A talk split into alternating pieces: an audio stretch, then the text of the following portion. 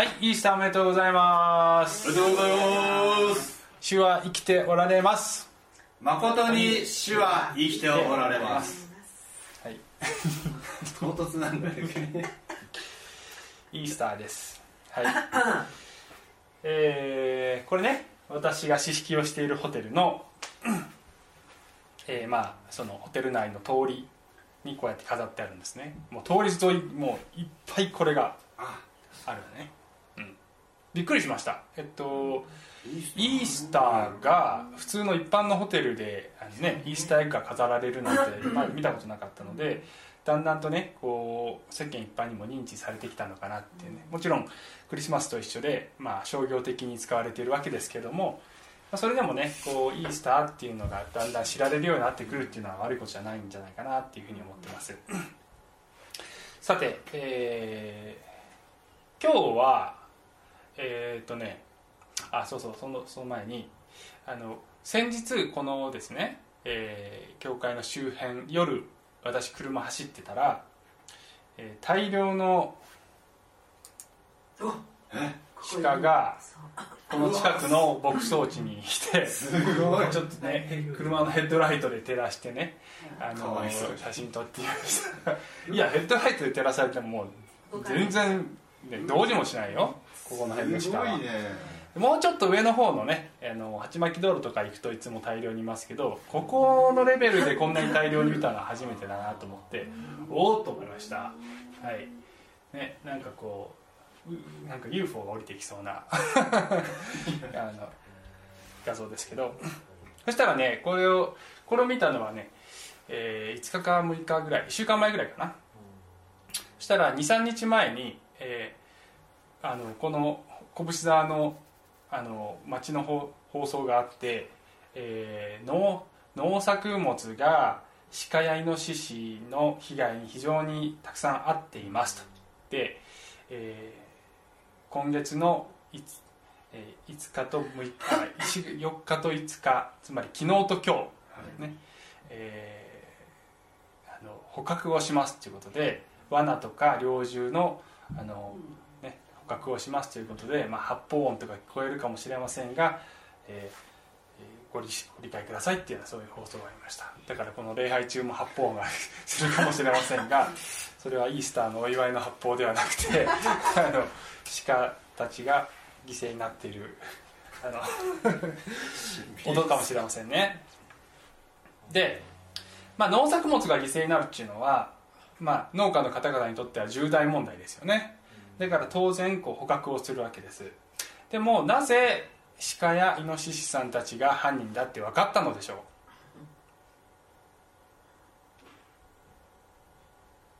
う？ね。なんで分かったんでしょうね？え？食べ方じゃない。食べ方ね。食べ方。あ食べ方とかね、はい、足跡とかね。はい。あ糞とかね。はい ね、もしかしたら私みたいに目撃した人がいるかもしれないね、私の場合はまあこれ牧草地なので現行犯ではないですけど現行犯で目撃した人がいるかもしれないですね。だから何かの出来事があって結果があったらその原因があるわけです。でその原因っていうものが何かということを特定するためにはまあそれをね現行犯で抑えない限り状況証拠とか証言とかね目撃証言とかそういうものが必要になるわけです。でそういったものから、まあ、間違いなく鹿やイノシシさんたちがこれを食べたんだと、ね、いうことが分かってそして、まあえーそれに適切な対処をするっていうのが当然なことなわけです。重大問題ですからね。農作物が食べられるっていうのはしかし、まあ、このですね歴史の中の、えー重大な出来事、ね、重大な結果を招いた。それが、えー良いか悪いかということは別として、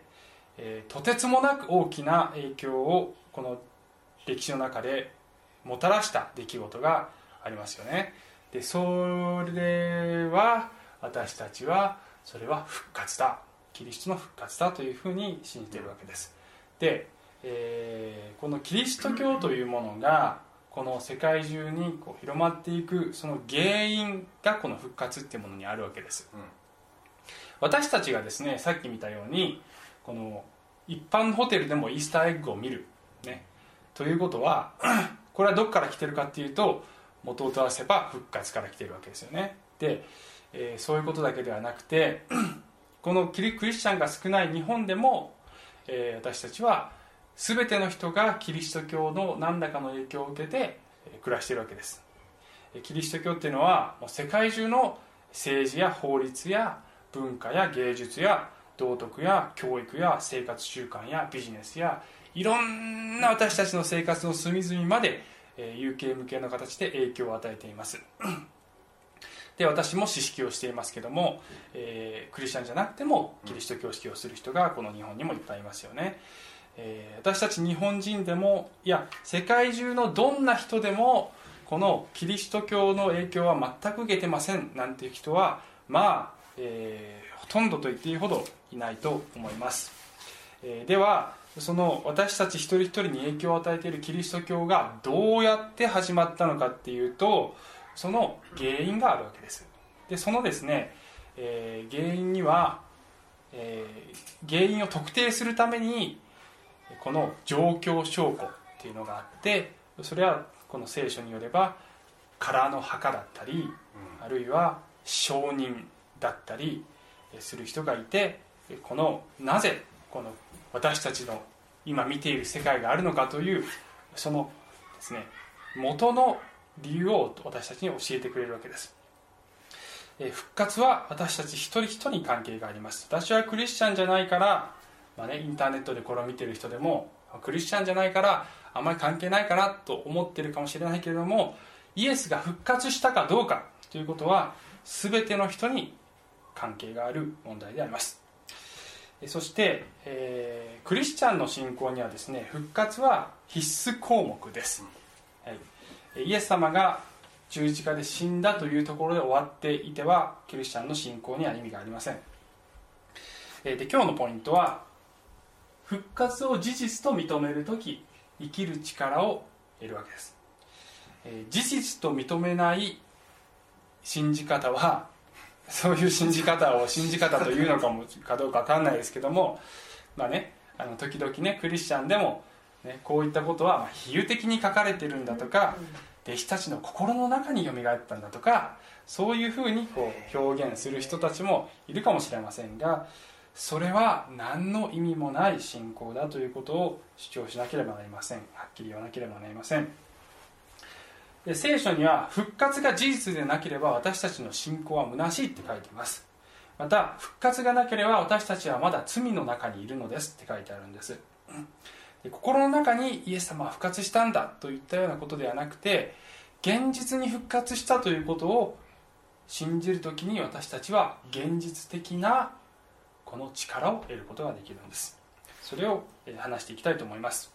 じゃあこの有名なこの復活の記事をですねルカの福音書から見ていきたいと思いますけども、えー、週の初めの日の明け方早く、えー、女たちは準備しておいた香料を持って墓に着いた。見ると墓があ石が 墓が石から転がしちゃったところで石が墓から、えー、脇に転がしてあった。はいあのー、イエス様は金曜日に十字架にかかりましたね。で金曜日っていうのは、まあ、ユダヤの社会では夕方から次の日が始まるわけですね。ですからイエス様が3時に死んでで数時間経ったらもう次の日に入っちゃうわけです。次の日っていうのはユダヤ人の安息日なんですよね。ですから大急ぎでこの死体を取り下ろして墓に大急ぎで埋葬したんだけれどもそれでは非常にあの不十分な埋葬の仕方だっただろうというふうにこのイエス様に従っていた女たちは思ったんだと思います。だからこの安息日が終わり次第大急ぎで墓に行ってもう一度きちんとキリストイエス様を、まあえー、葬ろうというふうに言っていくわけですよね。すると、えーまあ、このイエス様がこの葬られたこの墓っていうのは まあ石を掘って岩を掘って作った洞窟のような形になっていたと思われますがその、えー、入り口には、まあ、2トンぐらいのね石があったはずであります。でそこに、まあ、ローマの兵隊たちが番をしていたっていうふうに、えー、書いてあります。ローマの兵隊が番をするということはすなわちそこにローマの封印がきちんとされていたということだと思われます。しかしそれが、えーまあ、聖書のね他の記述を見ると、えー、このローマの兵隊たちは見つかいがそれを動かしたっていうのを目撃したっていうふうにも書いてありますね、えー、はい、3節。入ってみると主イエスの体はなかった。腹はは腹じゃない。墓は空でした。墓は空でした。墓は腹でしたって腹は空ではありません墓は空でした。そのため女たちが途方に暮れていました。ね4節。見よ。まやまばゆいばかりの衣を着た2人の人が女たちの近くに来た。恐ろしくなって地面に顔を伏せているとその人たちはこう言った。あなた方はなぜ生きている方を死人の中で探すのですか、えー、このセリフが私は大好きです、ね、とても粋なセリフだと思います。なぜ生きている方を死人の中で探しているの、えー、ここにはおられません。よみがえられたのです。まだガリラヤにおられた頃お話になったことを思い出しなさい。人の子は人の子っていうのはメシアの称号ですよね。イエス様が好んで使っていた自分を指す言葉でもあります。人の子は必ず罪人らの手に引き渡され十字架につけられ3日目によみがえられなけよみがえらなければならないと言われたでしょう、言われてたんですよイエス様は、えー、言われてたんです。だけど誰も覚えてなかったんです。誰も覚えてなかったんです。そして女たちはイエスの御言葉を思い出したって書いてるでしょ？聞いてたんだよ。聞いてたんだけど天使に言われてそういえばそんなこと言ってたねって初めて気づくわけだよ。忘れるし、まあ、聞いた時にも何言ってんだろうねイエス様っていう感じだったんですよね。聞き流してたわけです。なぜならばイエス様っていうのはこれからね、ローマ帝国を打ち破って私たちの王になってくれる方のはずなんだから死ぬとかねそういう話になった時にいやそ何言ってんのかなっていうくらいに聞き流してたわけですよね。9節。墓から戻って、えー、11弟子とその他の人たち全部に一部始終を報告した。この女たちはマグダラのマリアとヨハンナとヤコブの母マリアとであった。彼女たちと一緒にいた他の女たちもこのことを人たちに話した、えー、まあ、一般にですね、まあ、4つの福音書全部において最初のイエスの復活の目撃者は女性だっていうことが、えー、共通して、えー、書いてあります。でよく言われているのがもしこれが弟子たちによるでっち上げのストーリーだったら女性を証人最初の目撃者にするというようなストーリーは絶対に作らないだろうと言われています。なぜならば当時のユダヤの社会では法廷では女性の証言としては女性の証言は証言として認められないからです。だから有効でない証人が、まあ、あの最初の目撃者だったわけですよね。でっち上げるんだったらそんなことはしませんじゃあなぜここで女性が目撃したって書いてあるかというとそれが事実だからそう書いてあるとしか言いようがありません、えー、11節ところが使徒たちにはこの話はたわごとと思われたので彼らは女たちを信用しなかったって書いてます。えっ、と女たちは天使たちに言われた時思い出したんでしょ？イエス様の言われたこと。弟子たちは思い出しもしなかった。ん で弟子たちは、えー、それこそイエス様にぴったりくっついて何度も聞いていたはずの弟子たちはそういえばイエス様そんなこと言ってたねってもしかしたらあれはってなればいいのにそれも思わなかったんだよね。ね。たわごとと思ったんだよ。たわごとと思ったんです、そして、まあ、ここでねこのルカの福音書ではもう一つのエピソード、えー、田舎の方に行く弟子たち2人にイエス様が現れたっていう話があるんですがそれはちょっと今日は省略しています、えー、こういったことが起こった後ででイエス様がもう直接この弟子たち、ね、全然信じない弟子たちのところに直接現れます。36節見るとこれらのことを話している間にこれ弟子たちがですねこうやって集まっているところにイエスご自身が彼らの真ん中に立たれた。彼らは驚き恐れて霊を見ているんだと思った。幽霊だ、ね、そういう概念がねその時もあったんだなと思ってね。あのするとイエスは言われた。まずなぜ取り乱しているのですか?どうして心に疑いを起こすのですか?私の手や私の足を見なさい。まさしく私です。私に触ってよく見なさい、えー、例ならこんな肉や骨はありません。私は持っています、うん、イエスはこう言われてその手と足を彼らにお示しになった。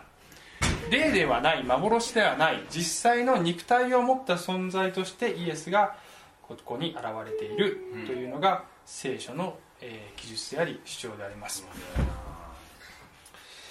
であのー、これがですね復活の物語でありますがこの復活の問題というのは、えー、このですねジョッシュ・マクドウェルという人がこの復活の信憑性ということについて有名な本を書いています、えー、そこで彼はねこういうふうに書いてるんですよね。復活の問題はキリスト教は確実なものであるかという質問を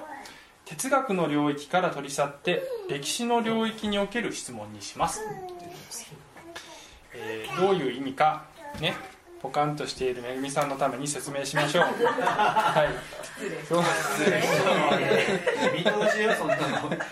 何を言ってるのかね。キリスト教は確実なものであるかという質問を哲学の領域から取り去って歴史の領域における質問にします。どういう意味かというと例えば、はい、これは何でしょうか？わかる人？おすごい。日光東照宮です。日光東照宮ですね。えー、昔私ね、あのー、会社に勤めてた頃外国人のお客さんをここによく接待に連れて行きましたがここには誰が祀られていますか？そうです。徳川家康です。はい。徳川家康は、えー、ここで神様になりました。ね神様になって人々がここに、えーお参りに行きます。日本では立派なことをした人偉大な人たちは神様になっちゃうんですよね。で、えー、家康が神様になったっていうことを誰かが言った時にあるいはそうやってこうお参りをしたり拝んだりした時にそれに対して「そんなわけないだろ!」っつって過剰反応する人っていうのはまああんまりいないわけですよ。なぜかというと家康が神になったかどうかということはそれはその人の個人の信仰の問題であって本当になったかどうかは証明もできないし否定もできない、うん、あのなったかならなかったかどちらとも言えないけどその人がそう信じてるならそれでいいじゃないっていうそういうそういう問題なわけです、うん、心の中だけで起こっている出来事だから誰もそれに文句をつける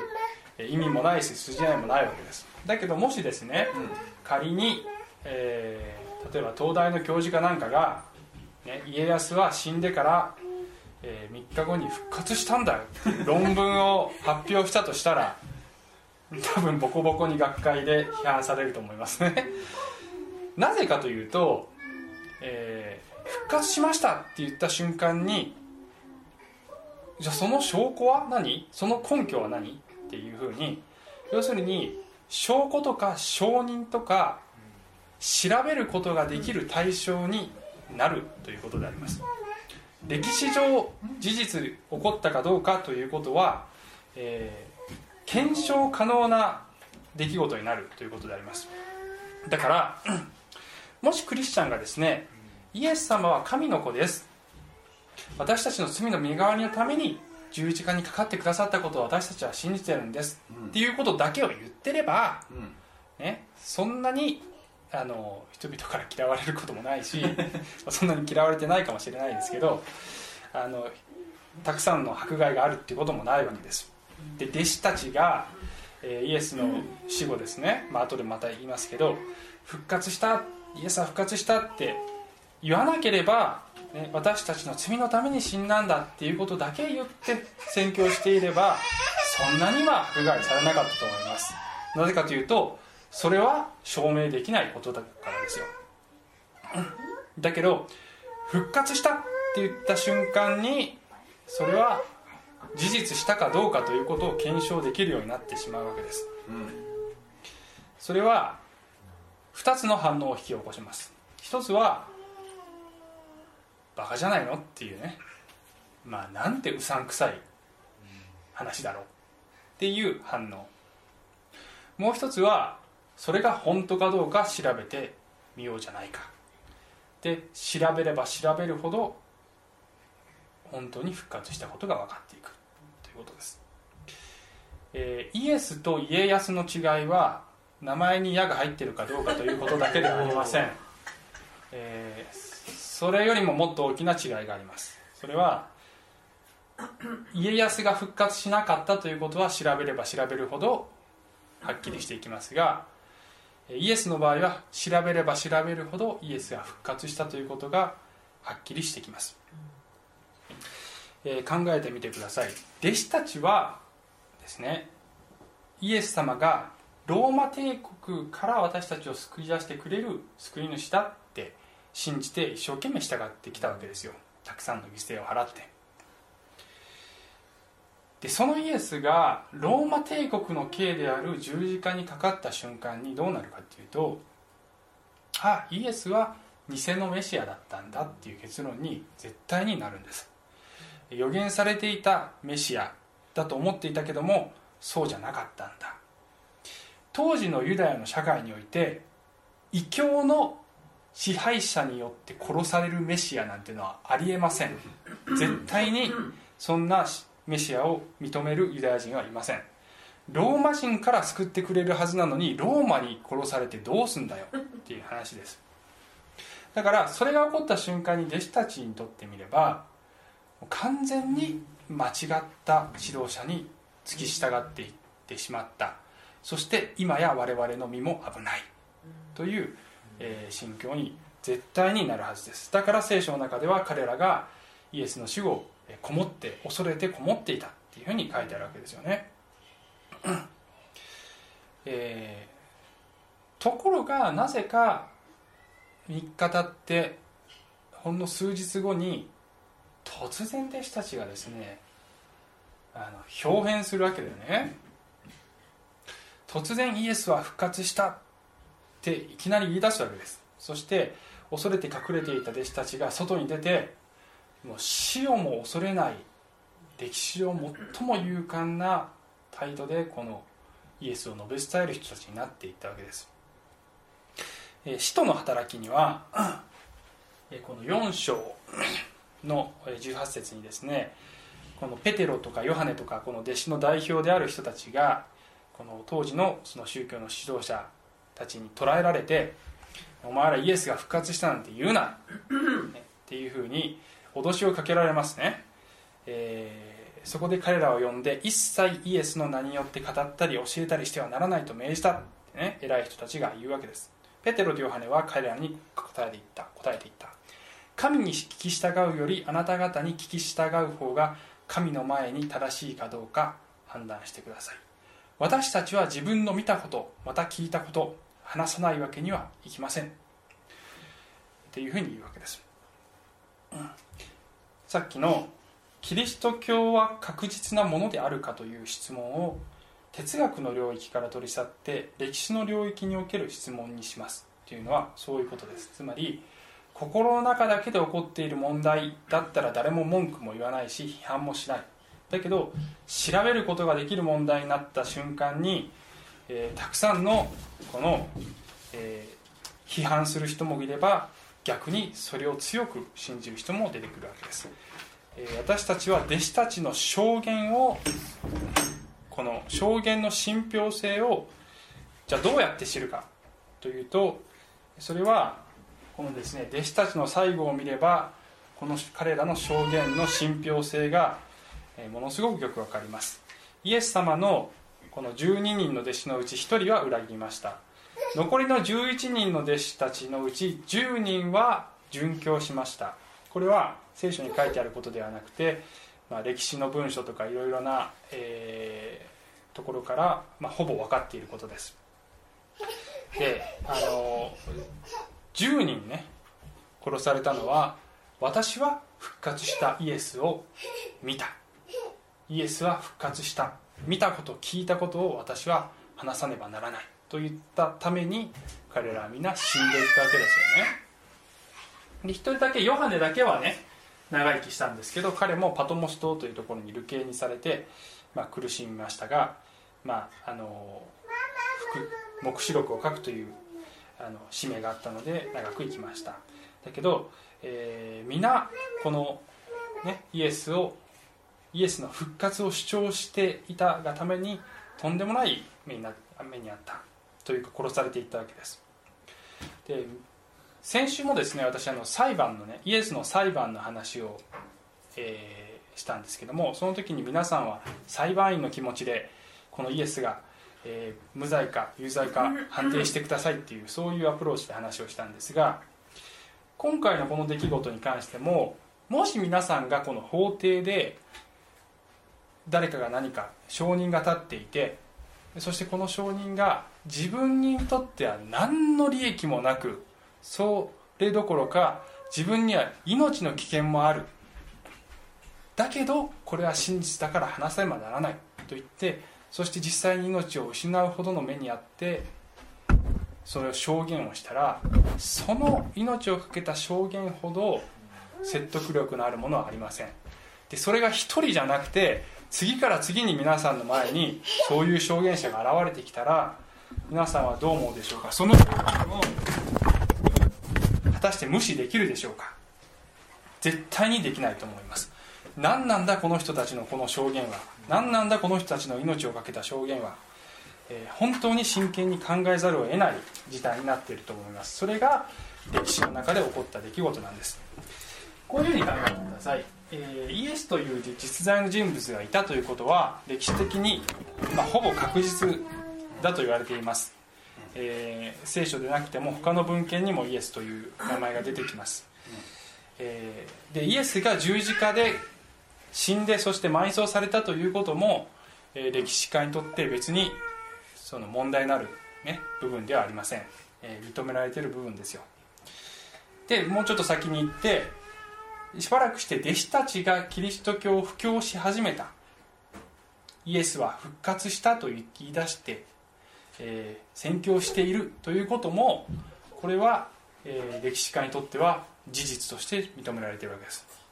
そしてその結果キリスト教が爆発的に拡大していってそしてその、えー、末に私たちのこの今の世界があるわけですよね。だからここにこう結果があるわけですけどもその結果の原因は何なのかっていうここのここの部分がここに入るのは何なんだ。何がこの間に起こったんだっていうのが問題なんです。で、まあ、多くの歴史家が、まあ、多くっていうのはどれぐらい多くかはちょっと分かんないですけども私今回ですね改めてあの歴史家とか、まあ、世間一般で、ね、なぜ古代ローマ時代にキリスト教が拡大していったのかその原因は何なのかどういうふうに分析されてるかっていうのをちょっと目を酷使しながらいろいろインターネットとかでね検索してみたんだけど、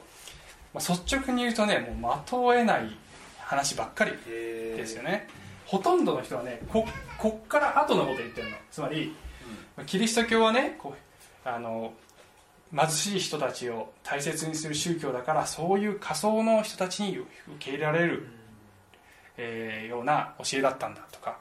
あるいはイエスは女性を平等に扱ったから女性たちにも支持を得たんだとかあるいはキリスト教のこの十字架のシンボルとかいろんなイコンとかそういったものがあの視覚的に人々をアピールしたんだとか。どうでもいいよそんなことっていうことを一生懸命分析するわけですよね。もちろんそういうあの要素もあったかもしれないよ。だけど問題は歴史の中のその革新はその前になぜこのイエスという人が十字架でかかった時にキリスト教が消滅してしまわなかったのかっていうところが最大の問題なわけです。でもちろん歴史家の中にはそこここの間で一体何が起こったのかっていうことを真剣に考える人たちももちろんいますよね。で、えー、多くの学者が復活っていうことが聖書に書いてある、まあ、聖書には復活がここにあったっていう答えが書いてるわけですけど復活したなんてことはそんなことはまともにあのまともにねあの信じられるわけがない。じゃあ復活したんではないのであれば一体何がここであったんだ、ね、主に4つの説がありますね。いろいろあるんですけどいつも。よ主にこういうふうに言うんです。あのさっきのこのクエスチョンのマーク何が起こったのか。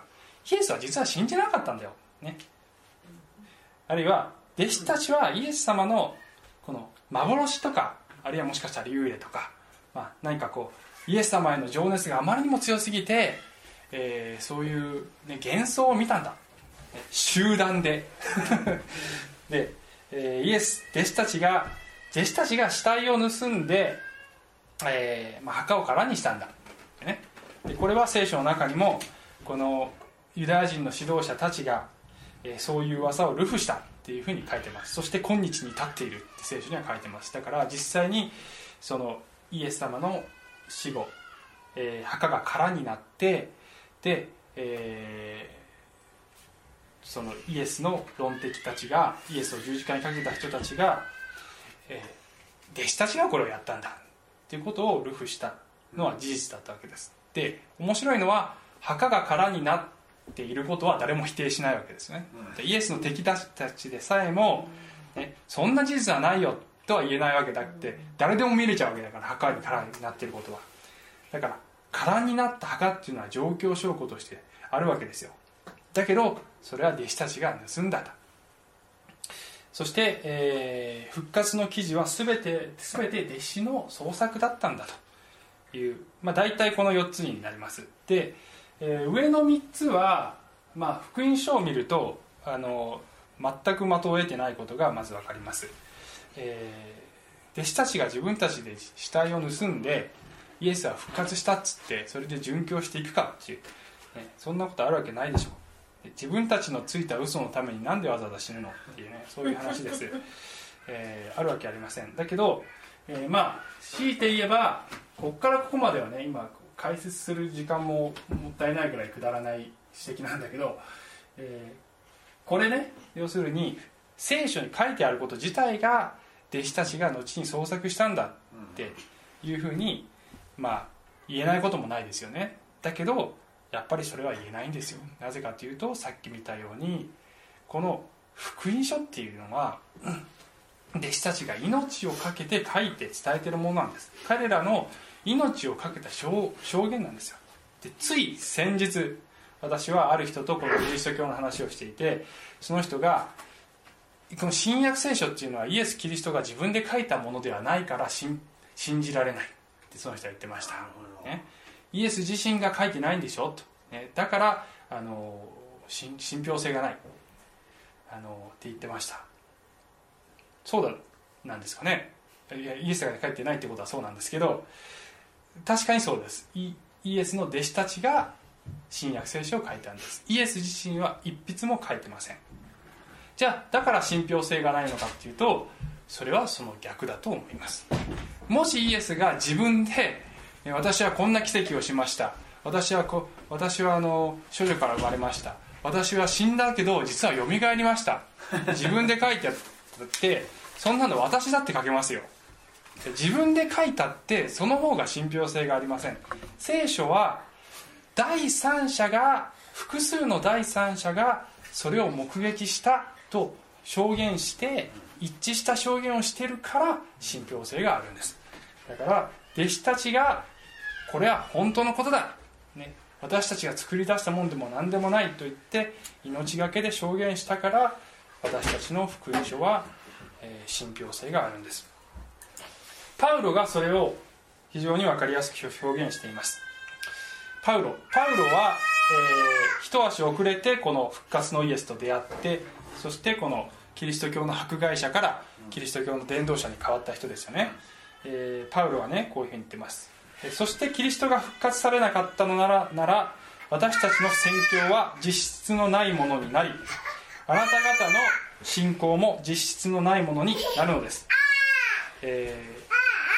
何のためにねこんな苦労して宣教してるか、えー、意味ないよって言ってるわけです自分で。パウロほど、えー、苦しい思いをして宣教した人はいません。それどころか私たちは神について偽証したものということになります。なぜならもし仮に死者の復活がないとしたら神はキリストをよみがえらせなかったはずですが私たちは神がキリストをよみがえらせたと言って神に逆らう証言をしたからです。まさにその通りですよね。神に逆らう証言をしてこの命を懸けてこの宣教している私たちは一体どれほどのどれほどの愚か者かっていうことですよ。でこうも言ってます。もし私たちがこの世にあってキリストに単なる希望を置いているだけなら私たちは全ての人の中で一番哀れなものですって言ってるんです。つまりさっき言ったように、えー、イエス様がよみがえられたのだったらいいなとか、えー、きっとイエス様は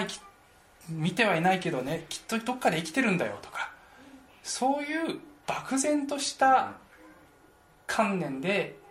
この信仰を持ってるとしたら俺たちはもう世の中で一番哀れだって自分でこう皮肉ってるわけですよ。意味ないよそんなの。何のためにこんなに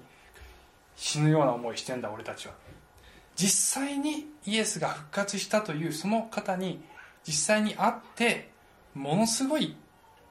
確信に満ちているからだからこんなに苦しみを、えー、通っている。それでも苦しみを通っても命を失っても証言しなければならない真実がある。というふうに彼らは考えたわけです、えー、そしてパウロはこういうふうに言ってます。しかし今やキリストは眠った者の初歩として死者の中からよみがえられました、なぜこの世の歴史家がまあね、多くの歴史家はこういったこの復活がないと本当にこの世の中こうなこうなっているということを、えー、絶対説明できないということに気づいた人は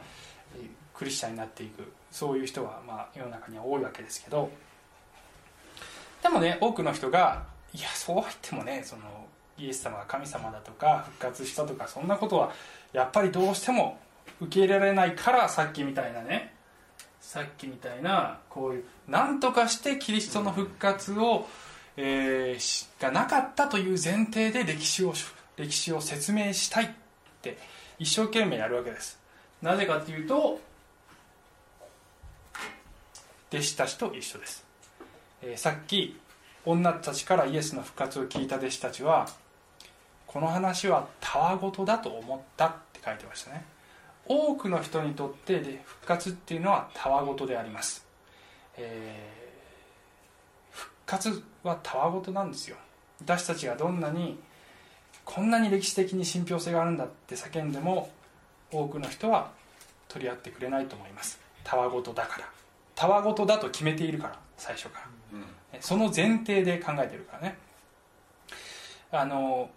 聖書が真実でない復活なんて復活とかそういったことありえないという前提で学説とか、えー、ね、論文とかを発表したりあるいは本を書いてる人のそういう意見をどれほど読んでも永久に真実にはたどり着けません。なぜならば、えー、復活はない。聖書は本当でない。イエスは神ではないという前提で学説が作られているからです、そういうものをいくら読んでも永久に本当のことは分かりません。しかし完全にニュートラルな立場で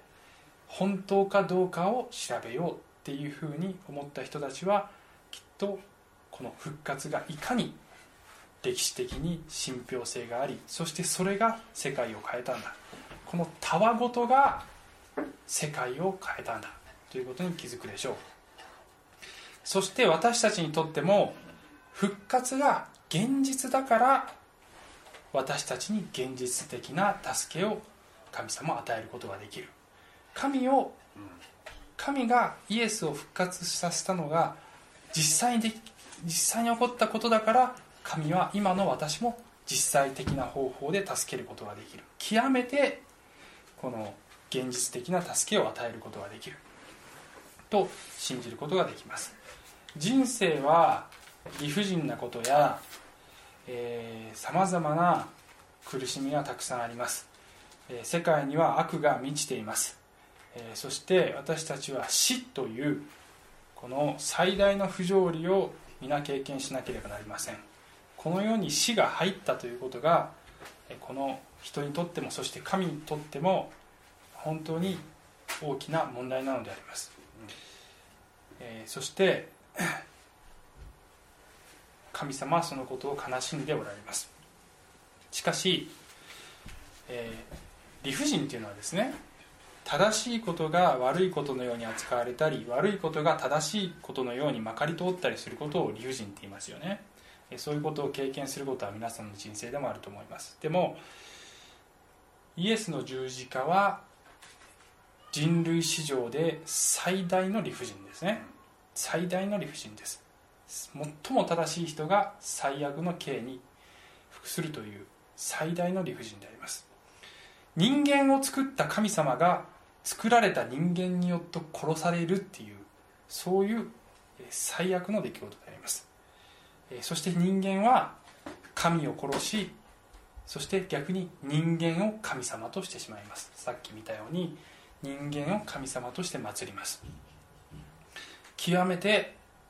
不条理なことです。しかし復活というものはそういったこの世の悪と理不尽と不条理とさまざまな苦しみと私たちが持つたくさんの疑問とそういったものを全部このイエスが十字架で凝縮してその身に受けてくださってその全てに打ち勝ってくださり勝利を取られたというその証拠であります。ですから私たちがこの地上でどんな思いをしてもあるいはこの世界でどんなことが起こっても勝利を得たイエスが私たちと共におられるということが私たちにとってのこの最大の希望であります、えー、最後にこのですね、えー、これは別の福音書から取ってます。マルコの福音書ですけどもこの女たちが最初にこのお墓に、え行って香料を塗るためにお墓に行こうとしている場面に戻りますけど 彼女たちは墓の入り口からあの石を転がしてくれる人が誰かいるでしょうかとみんなで話し合っていながらこの墓に向かっているわけですね。石が置いてあるの分かってて自分たちで動かせないのは分かってるんだけどとりあえず行ってみるか。なんとかなるかなと思いながらとりあえず行ってるわけですところが目を上げてみるとあれほど大きな石だったのにその石がすでに転がしてあった、ね、皆さんの人生にも大きな石があるかもしれません。大きな岩とても動かせないと思うような問題が、え、そこにあるかもしれません。あれほど大きな石、えー、イエスの復活を妨げることができるほどの石はありませんでした。どんな大きな石もイエスの復活を止めることはできませんでした。皆さんが直面しているどんな大きな石であってもこのイエス様の復活の力神がイエスをよみがえらせた力を私たちが受ける時神様はそこに働いてどんな大きな石でも動かすことができます。それを信じて歩む時力強い歩みができると思います。お祈りします。愛する天のお父様。えー、私たちがこの復活の事実を正面から受け止めることができますように。本当にこの歴史の中でこんなことが実際に起こったんだ。ということを認めるならば神様が生きて働かれる神でありそして同じようにこの弱い私たちも助けてくださりそして